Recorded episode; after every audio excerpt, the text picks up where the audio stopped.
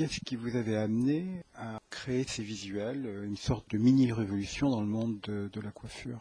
Oui, bonjour. Euh, bon, tout d'abord, je me présente. Pascal Rafibuge, directeur artistique de Coiffeur en France, euh, qui est euh, comment dire le groupement artistique de la Fédération nationale de la coiffure. Alors qu'est-ce qui nous qu'est-ce qui nous amène à créer une collection euh, comme ça? Bon, il faut quand même savoir que nous travaillons sur le cahier tendance, euh, sur lequel se repose tout le monde, que ce soit les couturiers, l'ameublement, marchands de chaussures, stylistes en tout genre, bagagerie et, ainsi de suite. Donc après, nous avons été un petit peu attirés par comment dire un, un, reportage qui concerne la présentation de cette nouvelle collection. Pouvez-vous en dire plus? Oui, alors euh, par rapport euh, à l'inspiration, il faut dire que notre inspiration repose sur euh, sur Rainbow Family, qui est un mouvement qui trouve ses origines aux USA dans la vague post-Woodstock et recommande d'adolescents nomades euh, ou fugueurs. Euh, la Rainbow Family organise des rassemblements dans la nature, y compris en France, hein, dans les années 70, et Kitra Kanaa est le photographe précoce précocement connu pour euh, ses photos de guerre. Est-ce que vous avez eu des réticences quand vous avez présenté ce projet?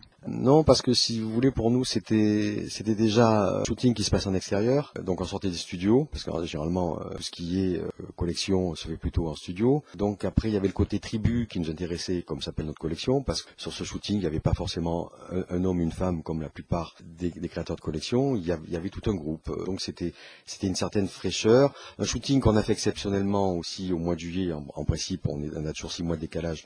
Donc généralement, on shoot l'hiver, euh, l'été en plein hiver. Donc il s'est ouvert petit à petit, le pulse s'est monté, quoi, et ouvert, bon, euh, une saison qui correspondait au shooting qu'on voulait réaliser, les extérieurs, cette inspiration donc par rapport à Rainbow Family, et petit à petit, ben, tout s'est mis en, en, place très naturellement, de toute manière. Euh, généralement, dans tout ce qui est création, moi je pense qu'il y a une faut être un petit peu opportuniste. Il faut laisser venir les choses. Donc, il faut déjà avoir un moteur. Et puis après, petit à petit, les choses arrivent à vous, se mettre en place. Et vous vous rendez compte que c'est l'évidence. Et que, et puis bon, apparemment, cette collection plaît déjà beaucoup.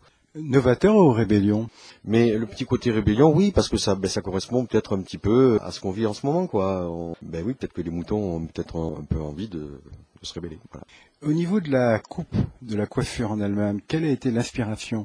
Alors, ce qui a, ce qui a été justement aussi intéressant dans cette coupe dite Méduse, parce que on, l'a appelée Méduse, parce qu'il y a, y a là aussi une opposition. C'est-à-dire que sur le dessus de la tête, on a une, coupe très géométrique, dite euh, inspiration Sassoon, anglaise, et, sur sur les côtés et le bas de nuque, eh bien, on a une coupe beaucoup plus déconstruite euh, dans un esprit toujours anglaise euh, de Tony Nguy. Et donc le mariage des deux nous a beaucoup séduit et on s'est beaucoup amusé quand on a créé cette cette ligne-là. Je vous remercie. Avec plaisir.